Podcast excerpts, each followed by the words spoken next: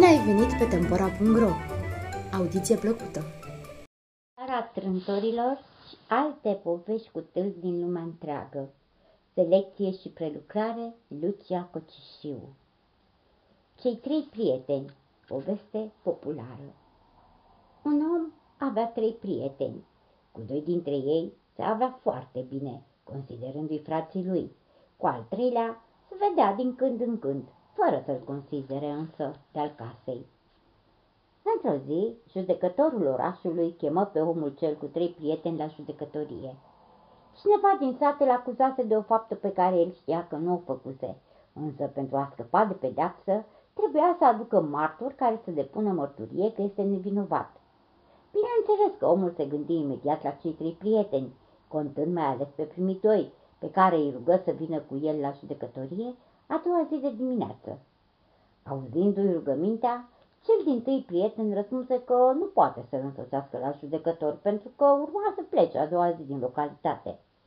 Al doilea se îmboi, îl urmă până la ușa tribunalului, însă acolo se răzgândi și făcu cale întoarsă. Numai al treilea, acela de care nu era foarte atașat, se arătă gata să meargă la judecător. Și, într-adevăr, prietenul intră la judecător și vorbi acestuia despre cinstea și buna purtare a prietenului său, încât omul legii fu convins pe loc de nevinovăția celui incriminat și îl lăsă imediat să plece. Abia atunci omul nostru își dădu seama că cel în care creduse mai puțin se dovedise adevăratul prieten, cel care îl cunoștea cu adevărat, în timp ce aceea pe care credea prietenii lui au demonstrat că sunt lași și nu-i merită prietenia. Această pildă mai spune așa, în viață omul are trei feluri de prieteni, banii, rudele, apropiații și faptele lui cele bune.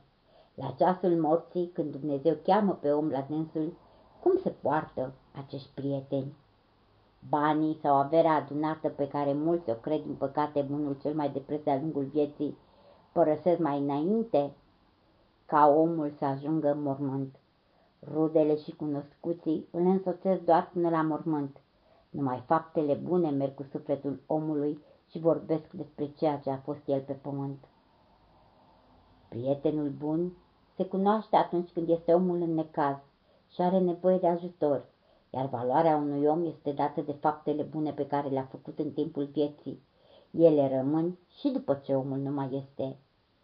Prietenul adevărat, la nevoie se cunoaște, Prietenia înseamnă un suflet în două trupuri.